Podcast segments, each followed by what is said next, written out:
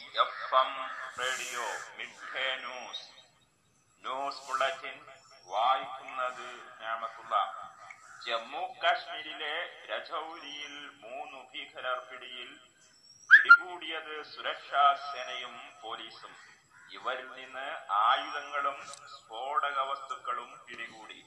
തെക്കൻ കശ്മീർ സ്വദേശികളാണ് പിടിയിലായത്. മറ്റുള്ളവർക്കായി തിരച്ചിൽ തുടരുന്നു. ഇന്ത്യയിൽ രോഗികളെക്കാളേറെ രോഗം ഭേദമായവർ കോവിഡ് നയന്റീൻ കണക്കാണിത്. കേന്ദ്ര ആരോഗ്യ മന്ത്രാലയമാണ് പുതിയ കണക്കുകൾ പുറത്തുവിട്ടത്. ഇരുപത്തിനാല് മണിക്കൂറിനകം കോവിഡ് സ്ഥിരീകരിച്ചത്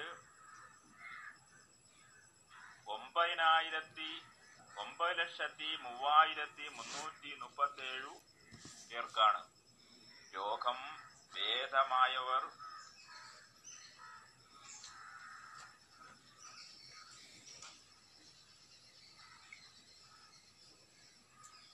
തൊണ്ണൂറ്റി അഞ്ചായിരത്തി എണ്ണൂറ്റി എൺപത് പേർക്കും.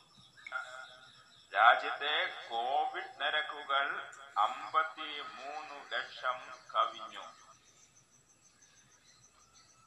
അമേരിക്ക ടിക്ടോക്കും വിചാറ്റും നിരോധിച്ചു. സെപ്റ്റംബർ ഇരുപത് മുതൽ നിരോധം പ്രാബല്യത്തിൽ വിചാറ്റ്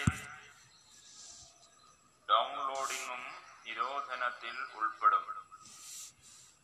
നവംബർ പന്ത്രണ്ട് മുതൽ ടിക്ടോക്ക് ഇന്റർനെറ്റ് വഴി ലഭ്യമല്ലെന്നും അമേരിക്ക അറിയിച്ചു.